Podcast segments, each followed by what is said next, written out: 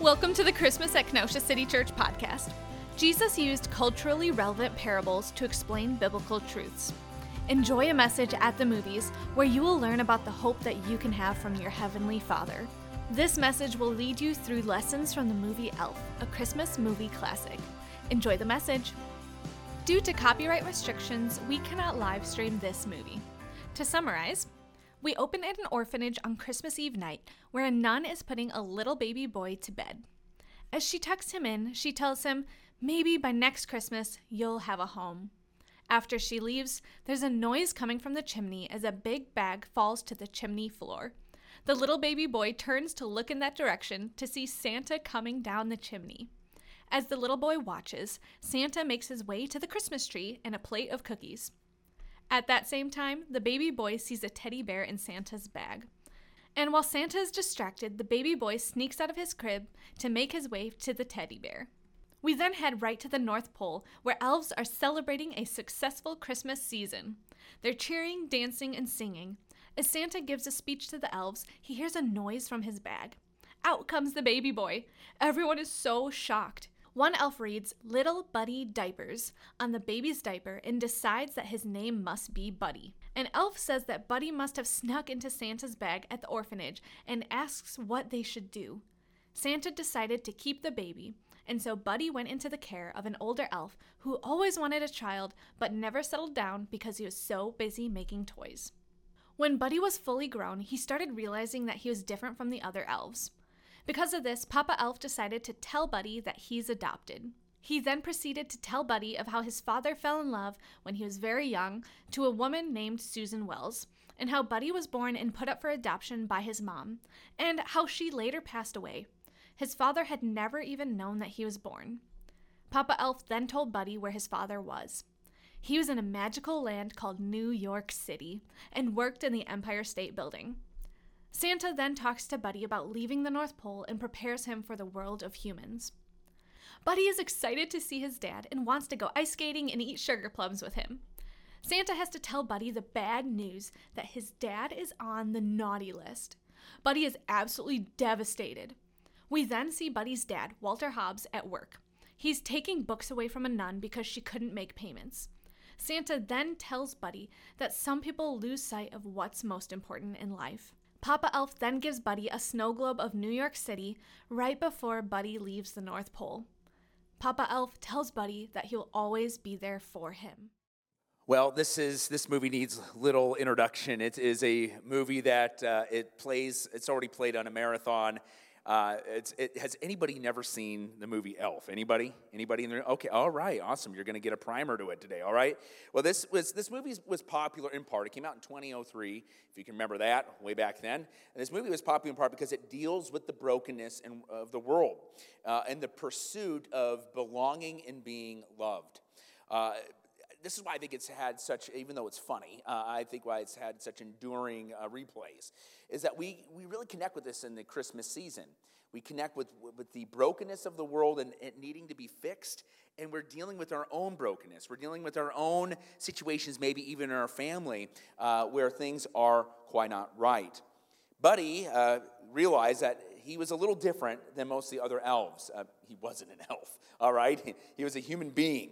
Uh, Papa Elf, played by Bob Newhart, gotta love Bob Newhart, uh, had to break the news. But he had no idea who he was. Uh, he had no idea who his, father's, who his father was. And it was a complicated origin story. Again, this is why I believe we connect with this on a more of a moral way, is that many of us have complicated stories. All of us have a complicated origin story somewhere along the family tree. If your family tree has been nicely uh, you know, pruned and looks very nice, somewhere down the line there is some cray cray, all right? In fact, we did a, a message a couple years ago on the genealogy of Christ, and within that you can see there's some really messed up things even in Christ's genealogy. Uh, since my mom's passing earlier this year, I've been going through a number of pictures that go back well to the 1880s, well in the 1880s. Uh, there are a lot of people I have no clue what their stories are about. We, people didn't keep good records. If they didn't, they didn't write out their, their uh, day-to-day uh, happenings, we have no clue other than a picture and saying, oh, that's interesting. Oh, he kind of looks like me, right? Don't really know a lot of the stories, but we are able to put together some of the stories. My mom's side came over from Germany, uh, while my McGowan side, uh, they came over to America shortly after the Revolution. Originally from they're originally from uh, Ireland, and they got captured, taken over to Scotland, um, and um, then uh, then they immigrated to the U.S. for religious liberty reason. It was thought that uh, I was the first pastor in the McGowan line, but as we went back, we found out a man by the name of Archibald McGowan uh, was the first pastor uh, in the early 1800s. Uh, uh, the McGowans had a lot of Quakers uh, at the time, so apparently we go way back uh, to the early the earliest times of the country. But uh, one of the coolest stories uh, in my history is that there was a man. We, we eventually immigrated to Iowa. Uh, there was a, a, a man uh, in his 60s during the Civil War. He was so angry what was happening uh, in the South that he walked to the South, fought for the Union. When the Union won, he walked back to Iowa and died. All right, how about that for an OG in the family tree, right? But there's so much in our backstory, things we love to talk about, but there's other things that maybe even we are feeling today. The brokenness that we're feeling today is because of maybe a generation, two generations, three generations ago, uh, bad decisions that became addictions, that became ways of life. You know, Christmas is this season that reminds us because we get together with family, it reminds us of this brokenness, but it's also an opportunity for us to remember that whatever's happened in our family trees past, whatever we're experiencing now, is not why you're on this planet. Uh, there's something greater than that, and his name is Jesus. And the thing I love about Jesus is he came into this weary world, and we talked about this last week. He came into this weary world, weary world, uh, not in a way of like a warrior, like, here I am with the sword. He came in the humblest of manners. He came in a manger. There was no room in the end, and he came to live to die. His backstory brought controversy. We see this just before the birth of Jesus. The angel Gabriel proclaimed to Mary, who was engaged to Joseph, that she was pregnant. Mary, being a virgin, was rightfully confused. Luke chapter 1, verse 34. Mary asked the angel, How can this be since I have not had sexual relations with this man? And the angel replied to her, The Holy Spirit will come upon you, and the power of the Most High will overshadow you. Therefore, the Holy One to be born will be called the Son of God. The Christmas story, even though we have fun, we put our trees up, we get our presents. Uh, some of you go see uh, the Jolly One in the mall or the Bass Pro Shop. Uh, many of you have different traditions and things that you do and don't do, but I want you to know is this if you're a follower of Christ, the thing that you cannot minimize and skip at all, it needs to be number one, is the reason why we celebrate Christmas to begin with. It is that the Savior of the world has come into a weary and broken world to bring reconciliation to you. But even though God has a plan, our insides, our flesh, our desires has a problem. God has a plan, but we have a problem. God has a plan for your life, but we often have a problem. And this problem is called sin. Sin is doing things our own way, contrary to the things of what God wants. Whenever we oppose God or disobey God or do things our own way, we become a de facto God to ourselves. I don't think many of us would be so pompous to call ourselves that, but that's de facto of what we are doing. We are, we are making ourselves our own gods uh, when we decide to do things our own way. And that sin separated us from Almighty God. God created us to have a relationship with Him, a close relationship with Him, but sin has created a very large chasm. We see this in Romans chapter 1, verse 20. For His invisible attributes, that is, his eternal power and divine nature, have been clearly seen uh, through the creation of the world. being understood through what he has made. As a result, people are without excuse. For though they knew God, they did not glorify him as God or show gratitude. Instead, their thinking became worthless. Their senseless hearts were darkened. Claiming to be wise, they became fools, and they exchanged the glory of the immortal God for the images resembling mortal man, birds, four footed animals, and reptiles. Humanity is in a downward spiral, and that is why we are facing the hardships of this life. That is why, even in this movie that deals with the folklore of elves and all these different things, right? Uh, it's the reason why the, the, the story behind it we resonate. We live in a broken world and we long for it to be put back together. According to Romans 120, not one of us is without excuse. We should be able to look up into the sky at night and see the stars and say, there must be something bigger than I. There must be something bigger than our collective. There must be something bigger uh, than, than just something ha- happening by chance. There must be somebody behind this order, and that's what God is saying. God is saying, when you look at nature, when you look at when you look at the stars in the sky, when you look at the, the complexities of life, you should say, there must be something out there. And yet we just by looking up at the stars and coming to that conclusion, that doesn't save you. It just alerts to you that we're broken and we need to know who's behind the creation. Yet, instead of pursuing God, we've disobeyed God. Uh, the first human beings disobeyed God. Chaos ensued throughout the whole universe. And without a divine rescue, this world that we live in now is the closest you're going to get to heaven. Think about this. Without a divine rescue, which Jesus provided, and which we celebrate at Christmas and culminates at Easter, without a divine rescue, this life you're living now is the closest you'll have to what you think of as heaven. Some of you are like, I want my money back if that's, if that's what heaven is. You mean to tell me of all the joys that I have? Oh, yes, we don't talk about the unspeakable uh, low points in our life the unspeakable, the, the, the, joys we love to put on social media, uh, we, we often hide the depression or the anxieties or, or, or the, the heartache uh, that we face in this life. And yet, when we put all our eggs in that basket, the world's basket, this is the closest we have to heaven. I don't want this to be heaven. Do you want this earth to be your heaven? Absolutely not. Yet, if we miss the meaning of Christmas, that is Jesus, if we live in this world as if this is all we have, this is the closest we're gonna get. I'm gonna tell you, don't sell yourself short. The Savior has come into the world to reconcile humanity to Him so that you can experience heaven in full. He didn't have to do it, but because of His great mercy, Jesus Christ stepped into this world to rescue you. John chapter 1, verse 10. I read this last week, it bears worth reading again. He was in the world, and the world was created through him. This is Jesus. And yet the world did not recognize him. He came to his own, his own people did not receive him, but to all who did receive him, he gave them the right to be children of God, to those who believe in his name, who were born not of natural descent or the will of the flesh or the will of man, but of God. The Word became flesh and dwelt among us we observed his glory, the glory as the one and only Son from the Father, full of grace and truth. We see that Jesus came as flesh among us. Theologians call this the incarnation. That word incarnation, let's say that so you've learned a theological term today. Incarnation, let's say it.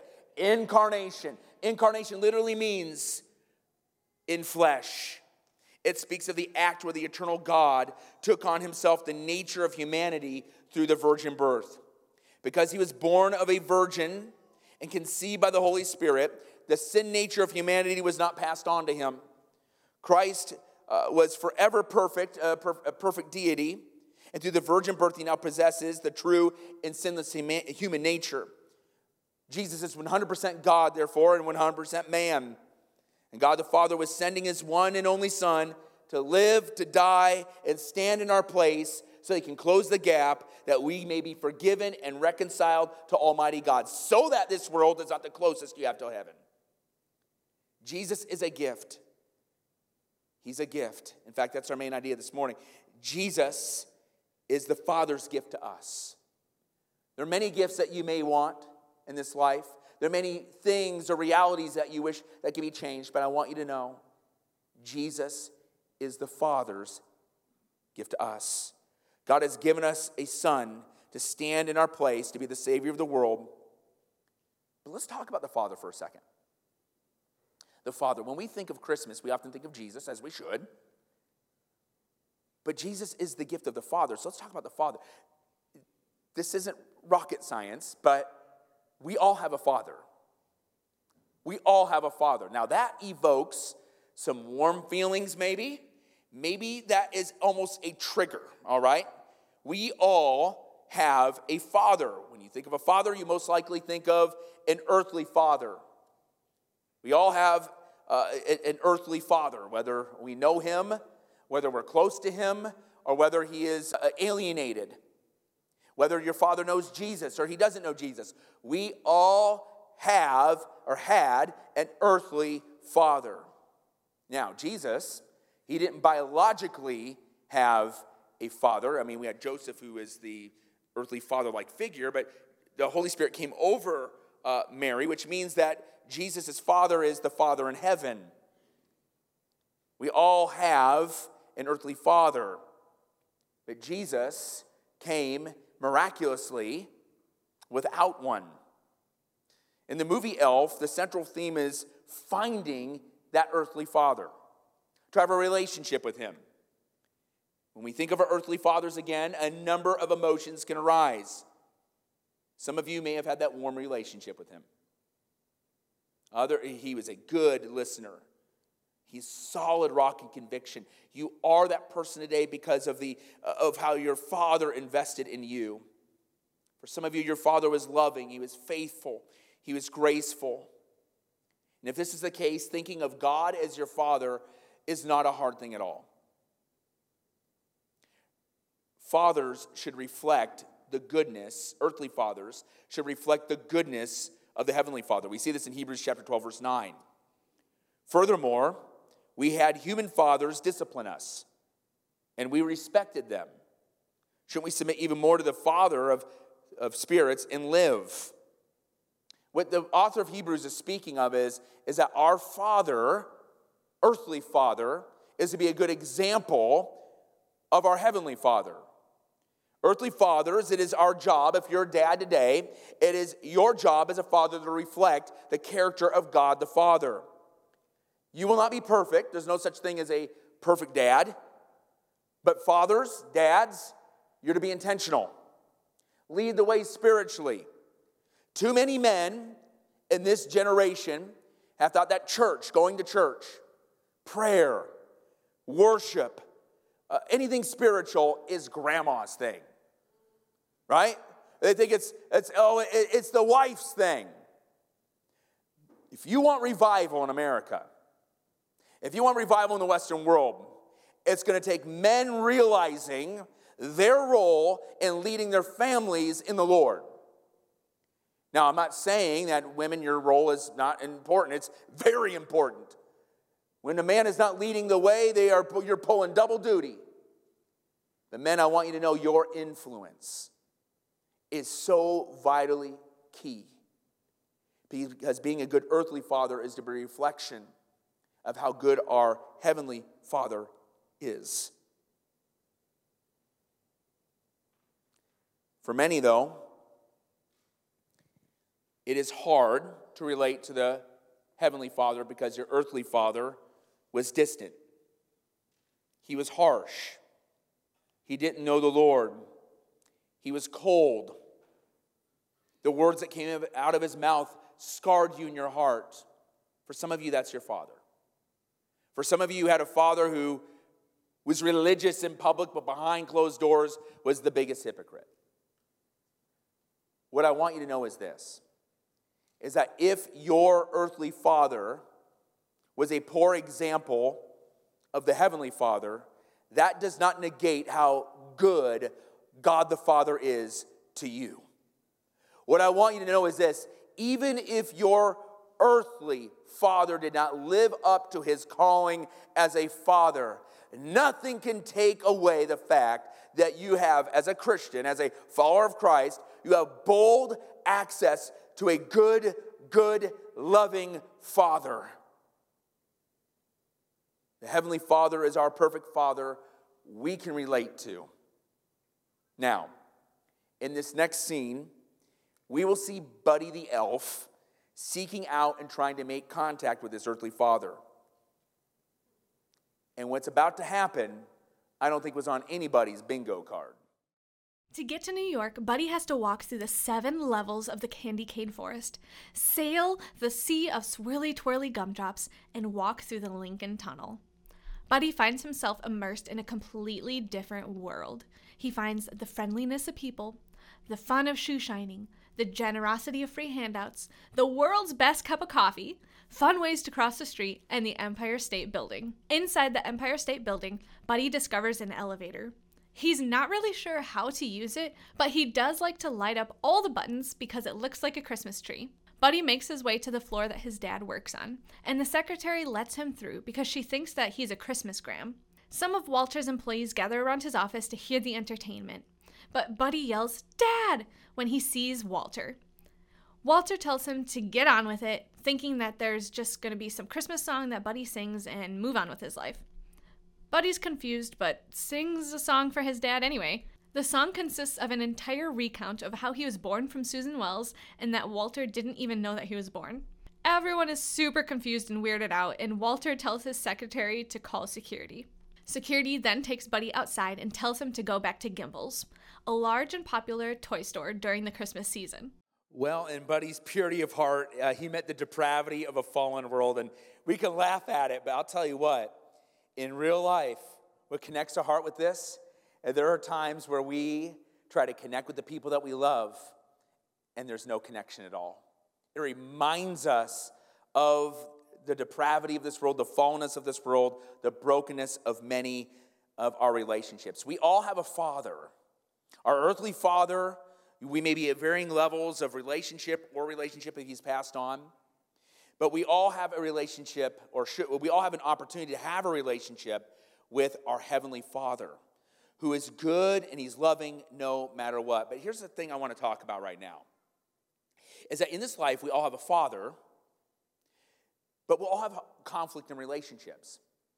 Some of you may have a conflict with your earthly father, some of you may be in conflict with your heavenly father.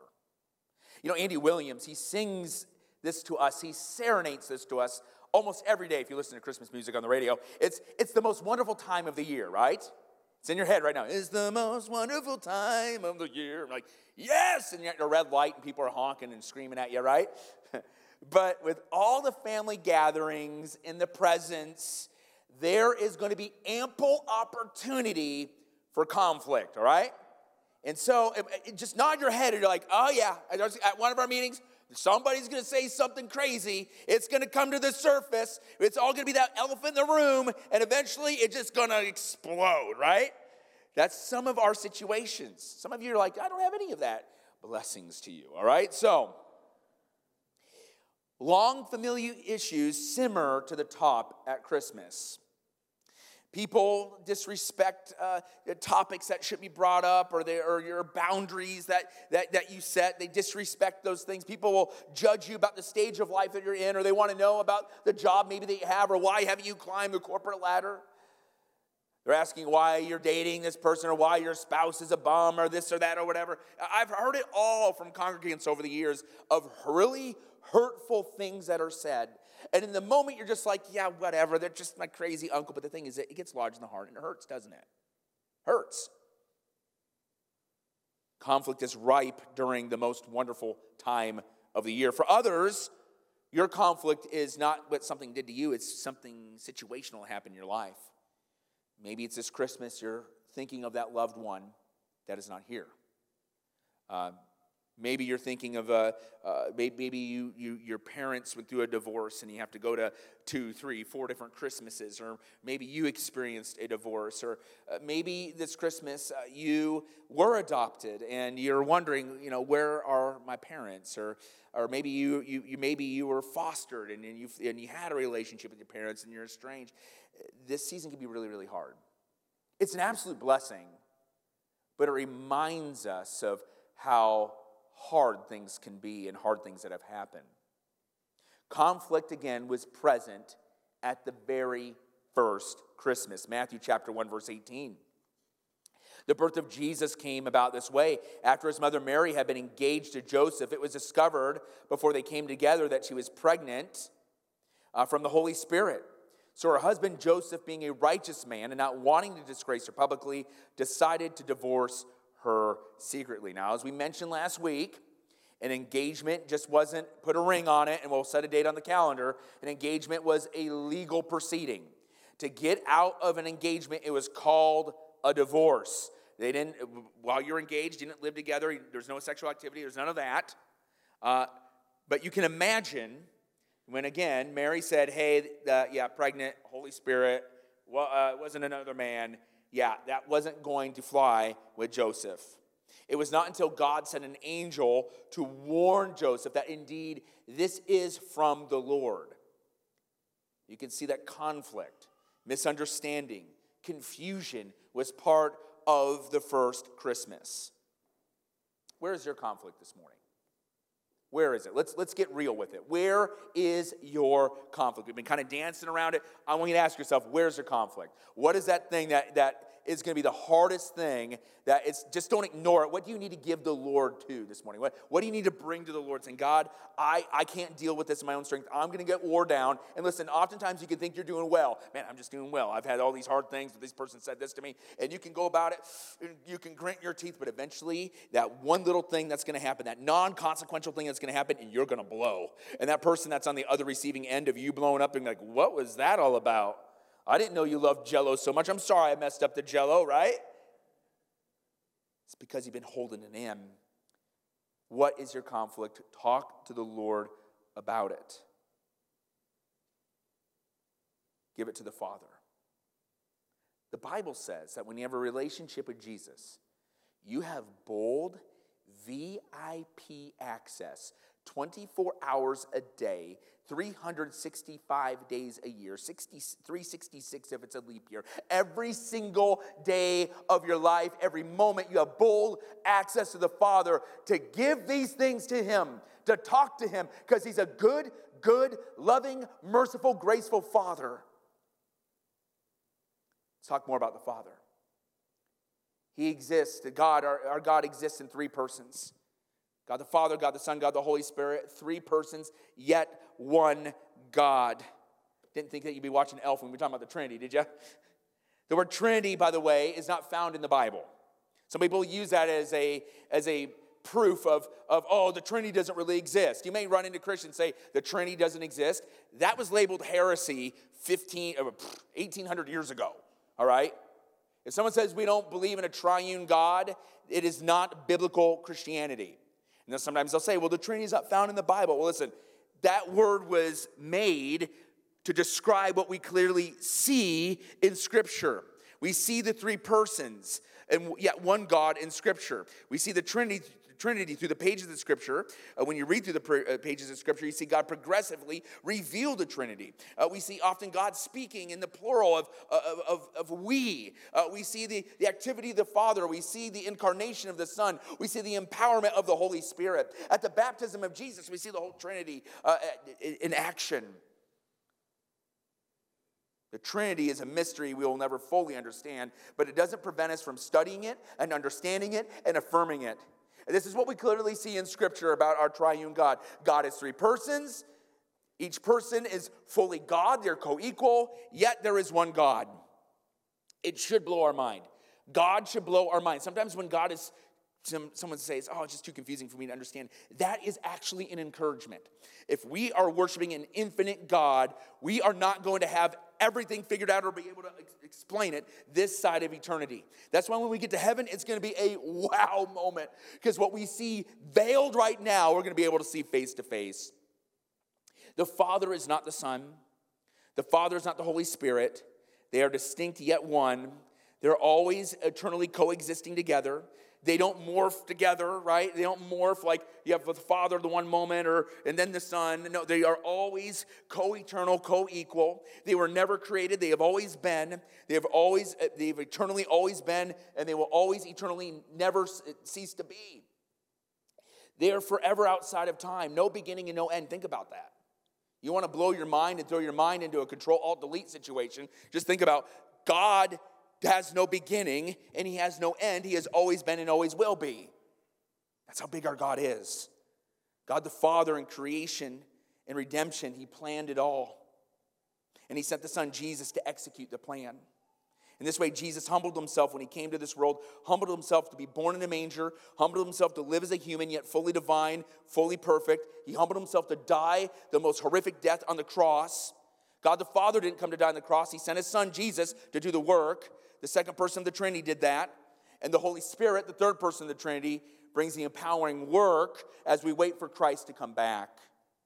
We have a heavenly Father who wants to relate to you and communion with you.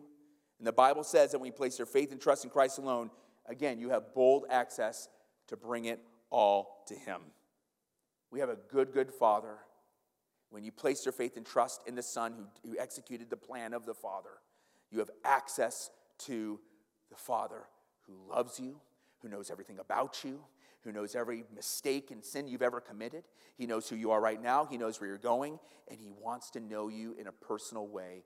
When we read in Scripture, you can pray to Jesus. We see different aspects where you can pray the Spirit, but I want you to know this right now. The majority we see is praying to the Father.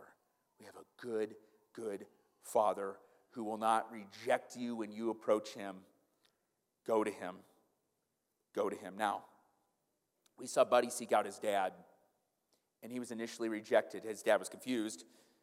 And it's often the rejections in our life that we can grow cold or say, you know what, not right now, God. When I ask, what is your conflict this Christmas? That conflict could be the door you're shutting to going to God with your things. Sometimes when we have a disappointment or a tragedy or we're angry at God about something, sometimes we feel like, okay, God, I have a better idea how I could have done it. I, I, I don't like how you did it that way, God. Uh, and so guess what? I'm going to do it. I could do this better. No one would ever say that to God, but that's what we're saying. And what I want you to know is this there are times in our hearts we are upset with what something happened. We should not be praising evil things in this world, right? And it's okay to be confused and bring that confusion and sorrow and even anger in our heart, but we give it to God and we submit it to Him because He's all knowing and He's a comforter when we don't understand. When my kids, especially when they were young and something didn't happen the way they liked, and they would just be bawling and crying, something happened in the embrace. It wasn't explaining it, it wasn't having them understand it further. It was them understanding that in the embrace, they're secure. I want you to know that no matter what you're facing or conflict you're facing, you have security in the Father when you place your faith and trust in Jesus. We didn't see the security with Buddy. And again, this is the part of the movie that hits us hard. We long for acceptance. The good news is that when you seek God, He listens. Keep seeking Him. Keep seeking Him. When you feel rejected, don't give up. Keep seeking the Father. And that's exactly what we see Buddy the Elf do with his earthly father. Check this out. Heading to Gimbel's, Buddy learns that the yellow cars don't stop and ends up getting hit by a taxi. He's okay though and tells the taxi he's really sorry. He continues on to Gimbel's where he discovers escalators. The store manager mistakes Buddy for an employee dressed as an elf and starts to tell him to go to work. The manager asks Buddy why he's smiling like that, and Buddy tells him that smiling is his favorite. The manager responds by telling Buddy to make work his favorite. At this point, the manager gives an announcement at the store saying that Santa's coming to the store tomorrow. To which Buddy, absolutely overjoyed, and says he knows him. At the store, Buddy sees a woman decorating a Christmas tree. He goes over to her to tell her that she's very good at decorating and learns that her name is Jovie. She thinks that he's just messing with her, to which he responds, No, he's not. He's just glad to meet another human that shares his affinity for elf culture. Jovie tells Buddy that she's just trying to get through the holidays. Buddy tells her that Christmas is the best day, and the best way to spread Christmas cheer is to sing loud for all to hear. She tells him to stop talking to her and that she doesn't sing. Buddy tells Jovie that it's not that different from talking. It's just louder and longer, and you move your voice up and down. She tells Buddy that she can sing, but that she chooses not to sing, especially in front of other people. He then responds by saying that if she can sing alone, that she can definitely sing in front of other people. She disagrees by saying that there's a big difference. He tells her that there's not and to wait and watch. Buddy then starts singing in front of the entire store. The manager then yells at him by saying, There's no singing in the North Pole. Buddy says, Yes, there is. The manager responds, No, there's not. Buddy says, We sing all the time, especially when we're making toys. He then turns to Jovie and says, See, from there Santa arrives as the kids are going crazy with excitement. So does Buddy. As Buddy gets closer, he realizes it's not the real Santa and says, Who are you? Fake Santa says, What are you talking about? I'm Santa Claus.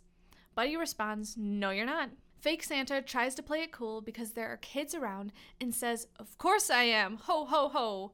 Buddy says, If you're Santa, what did I sing for you on your birthday? Fake Santa responds, Happy birthday, of course. Knowing fake Santa won that one, Buddy tells the kid that's with Santa not to tell him what he wants for Christmas because he's a liar. Fake Santa is getting annoyed with Buddy and says, Let the kid talk.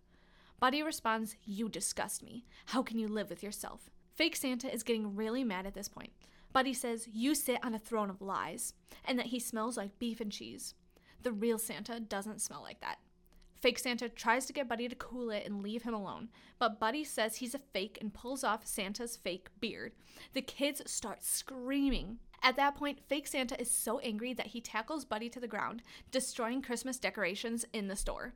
The manager had to get involved and ended up tackling Santa to the ground.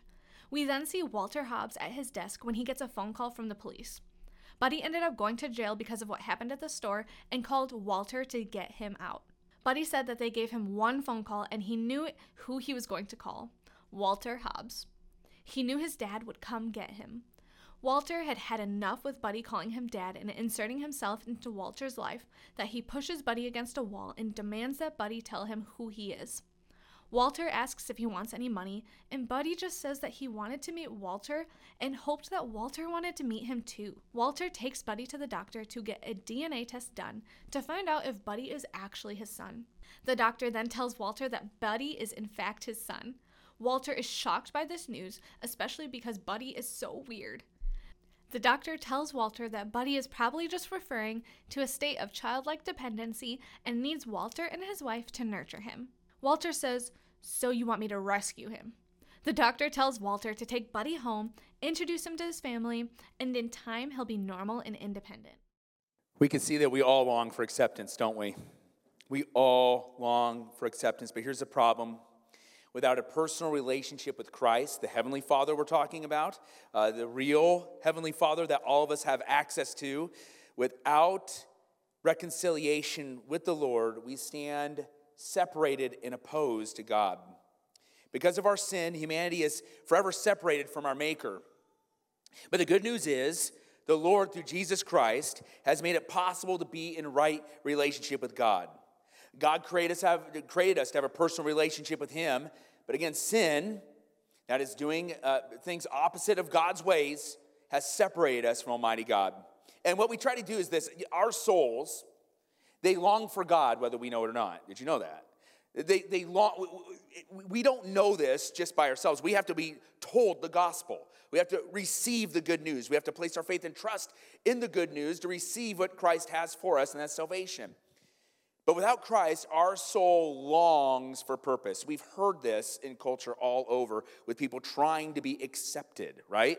Acceptance is almost the God today. We, they just want to be accepted in whatever who they are. We hear people all the time, I have found myself. No, no, we, we, it's not about finding ourselves, it's about finding our maker. That's what our soul is longing for. And so without Christ, our souls will try to put in all sorts of things to numb that longing, whether it be vices, whether it be drugs, whether it be sex or possessions, or uh, even, even good things like family or even religion.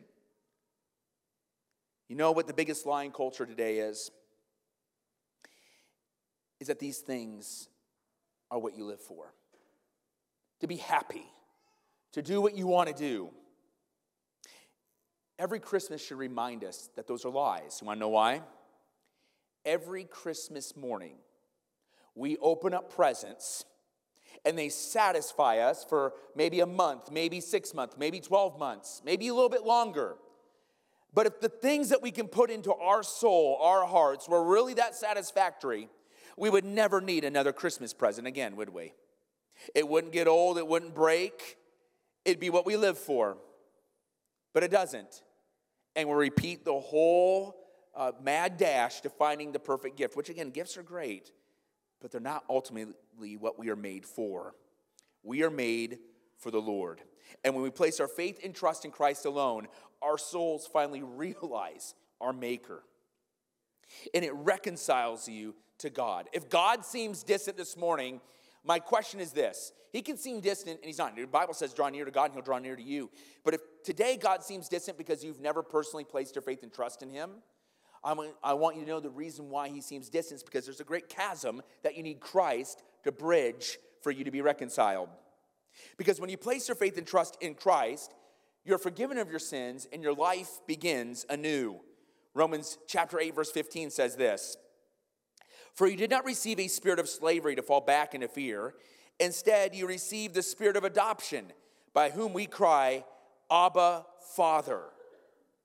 Think of this verse for a second. If there's a verse to memorize, this is one verse to memorize. When you place your faith and trust in Christ, you are adopted.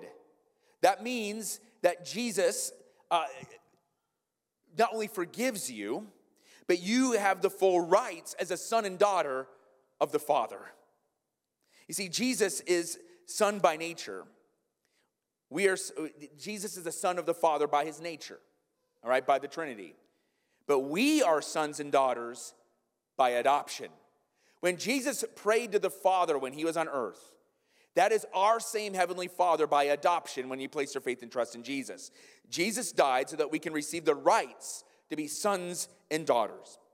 I remember I was at a court hearing once for a group of kids that were being adopted by a family.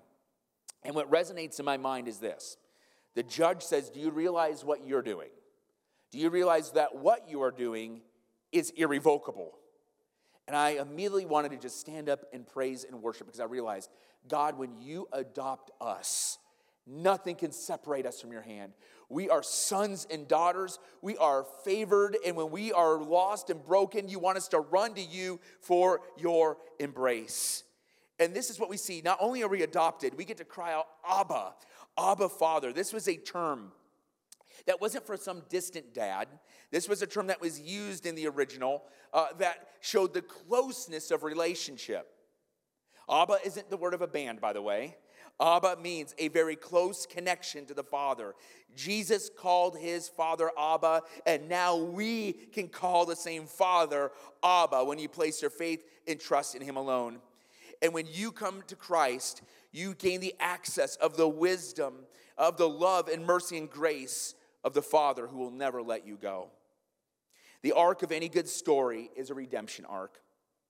And when you place your faith and trust in Jesus, you receive the relationship your soul so desperately is looking for.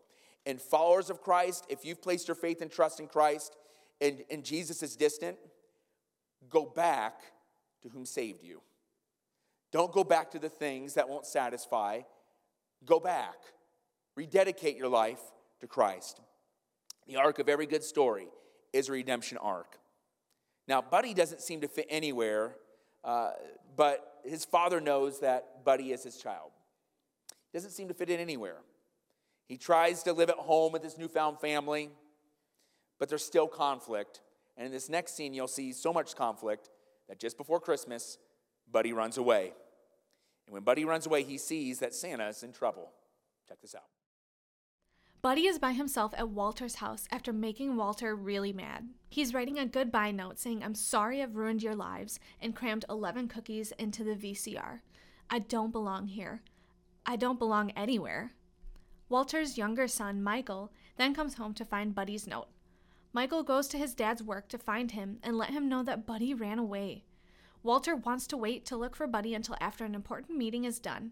But Michael tells his dad that Buddy cares about everybody but he only cares about himself. Walter then realizes his priorities are off and leaves to find Buddy with Michael. We then see Buddy on a bridge where he sees something in the sky. It's Santa in his sleigh falling out of the sky. He runs to find where Santa crashed. At the same time, Michael and Walter also see Santa fall out of the sky and go to find where he crashed too. Buddy finds Santa, and Santa is so glad to see Buddy. Santa tells Buddy that the engine on his sleigh failed and fell somewhere in New York. He needs Buddy's help to save Christmas. Buddy tells Santa that he's not an elf and he can't do anything right. Santa tells Buddy that he's more of an elf than anybody he has ever met, and that he's the only one that Santa would want to work on his sleigh to save Christmas. We then see Jovie eating dinner in her apartment where she's watching the news. As she's watching, she sees that Buddy is on TV, where they framed him as a strange man wandering through Central Park. We then see Michael and Walter in Central Park and find Santa's engine. Buddy then arrives and he's so happy that they found the engine. Michael is so happy to see Buddy and gives him a big hug. Buddy then tells Walter that he needs to tell him something. But Walter interrupts and tells Buddy that there's something that he needs to tell Buddy. He then apologizes for the mean words that he told Buddy and tells Buddy that he is his son and that he loves him. Buddy is so happy and gives his dad a huge hug. Walter then says, What is it that you wanted to tell me? Buddy has Michael and Walter follow him and shows them Santa's sleigh. Santa's so happy that Buddy found the engine and Buddy starts to fix it right away. Santa then asks Michael what he wants for Christmas. Michael tells Santa that he wants a skateboard. Santa pulls out his list and says not just a skateboard. He then tells Michael the exact skateboard that he wants, and then tells Michael to go look in his bag to reveal the skateboard that he would actually receive for Christmas. Just then, Santa's sleigh begins to hover because Michael had Christmas spirit. Just then, Michael turns to see horses in the distance. It was the Central Park Rangers coming after them. Buddy then tells Michael and Walter that he has a plan to save Christmas. Michael takes Santa's naughty and nice list, and Walter borrows Santa's coat and hat. To build Christmas spirit, Michael makes his way to the news anchor where he tells everyone on TV that the real Santa is in New York. Jovie meets Michael in the crowd and asks if everything is okay. Michael explains that Buddy's in the park with Santa and the sleigh won't fly because there's no Christmas spirit. Jovie remembers what Buddy told her. The best way to spread Christmas cheer is to sing loud for all to hear. In the meantime, Buddy didn't get to finish fixing Santa's engine because the park rangers were closing in on them. They would have to rely on Christmas cheer to make the sleigh fly. Jovie stands up in the front of the crowd and starts singing a Christmas song to spread the Christmas cheer. The news started filming the Christmas caroling so everyone in New York could see Jovie singing the Christmas song. Slowly, people all across New York started to join in on singing with Jovie. A little girl joined, the people in Central Park, people in the mailroom, the Empire State Building security guards, Walter's employees, Gimbel employees, and more. This caused Santa's sleigh to gain power, but it wasn't at full 100% capacity yet. Michael notices that his dad isn't singing and makes him sing. This is what pushed Santa's sleigh to gain 100% power and start flying. And so, with a little help, Buddy managed to save Christmas. And as for Papa Elf, Buddy comes to visit from time to time with his wife Jovie and their new daughter Susie. The end. We understand that Christmas isn't about the commercialism or the or about the pomp and circumstance. And, and we often know too that in any Hollywood movie or any story that's told or any parable, when they say they lived happily ever after, we know that's never really true. In fact, we know that we're just one sequel away from even a bigger monster. I mean, if there was an elf too, I'd imagine that uh, one of Elf's kids, one of Buddy's kids, was an evil villain that was going to destroy Christmas or something, right? We all know that happily ever after isn't really true. But what is true is this it's the reason why we have Christmas in the reality. A Savior has come to live, to die. And let's fast forward to that moment of death when Jesus Christ came to die on the cross, he saw every single one of your sins, past, present, and future. All of them. When he was nailed both hands and both feet to the cross, even though that was painful, even though that was excruciating, he took the wrath of God upon him that was meant for you and I. Of all of our sins in that one moment, and his words were this He said, Father, forgive them, they know not what they do. But one I think is even just as powerful it is finished. It is literally him saying, You want to live happily ever after? It's in the sacrifice of Jesus Christ. It's in placing your faith and trust in Him alone and not any other counterfeit. I don't know where you're at this morning, but this is a call to you that the reality of Christmas is that you need Jesus. You need Jesus. When you have Jesus, nothing can separate you from Almighty God. Nothing. No situation, no hardship, no person. You have the Father. Ephesians 2 8 9 says this For it's by grace that you've been saved through faith, and this not of yourselves. It's a gift, not from works, so that no one can boast. For we are his workmanship, created in Christ Jesus for good works, which God prepared ahead of time for us to do. To receive Jesus, you must place your faith and trust in him alone. It's not by works that you're saved, it's by his grace, his favor for you that you're saved. But you, to receive this salvation, must receive it. If you've never received Jesus Christ as your Savior, we're to give you that opportunity right now. The reality is, you were created to have a relationship with Him. Without receiving Jesus Christ and what He did on the cross for you, you are forever alienated from Him, and this earth is as close as you have to heaven. But Jesus Christ came so that you can have Him forever, that you can be born again right now, receive His Holy Spirit, and live in His victory right now. So let's pray. And I'm going to give an opportunity to anybody here to receive Jesus to do just that. So, Father, we love you and we thank you for who you are.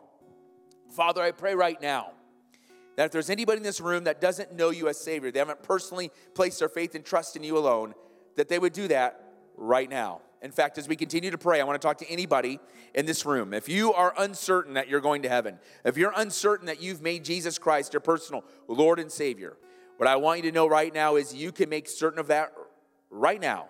It doesn't matter what's in your past, doesn't matter even what's in your present. It's what are you going to do right now with it? Are you going to receive Jesus? Jesus Christ, born to live, to die, died on the cross for you. He saw you on the cross, and He forgave every single one of your sins. Or that when you place your faith and trust in Him alone, you will be saved. With every head's bowed and eyes closed, if there's uh, anybody uh, here uh, that has not uh, received Jesus, that want to receive Jesus right now, we just make an indication right now. No one looking around, just slip up your hand saying, That's me. I want to place my faith and trust in Him alone. I want to give my life to Christ. If that's you, just slip up your hand. Awesome. Is anybody else? Just slip up your hand and say, That's me. That's me. Awesome. I see you as well. We just pray with me. If right now you want to place your faith and trust in Christ, pray with me. This prayer doesn't save you. You're just talking to God and letting Him know that you want Him to step into your life and that you want to receive Him as Savior. Lord Jesus, I realize I've done wrong. Lord Jesus, I need you to save me. Thank you for coming to this earth. Thank you for living to die for me. Thank you for dying on the cross. Thank you for saving me from my sins. Thank you that you rose from the dead. Help me now live for you. In Jesus' name. Thanks again for listening to this week's episode. If you would like to know more about Kenosha City Church, then check us out online at kenosha.church or on Facebook, Instagram, and YouTube at Kenosha City Church. Lastly, if you enjoyed this episode, we encourage you to follow us so that you never have to miss an episode. At Kenosha City Church, we are not perfect people, but real people being made new through Jesus.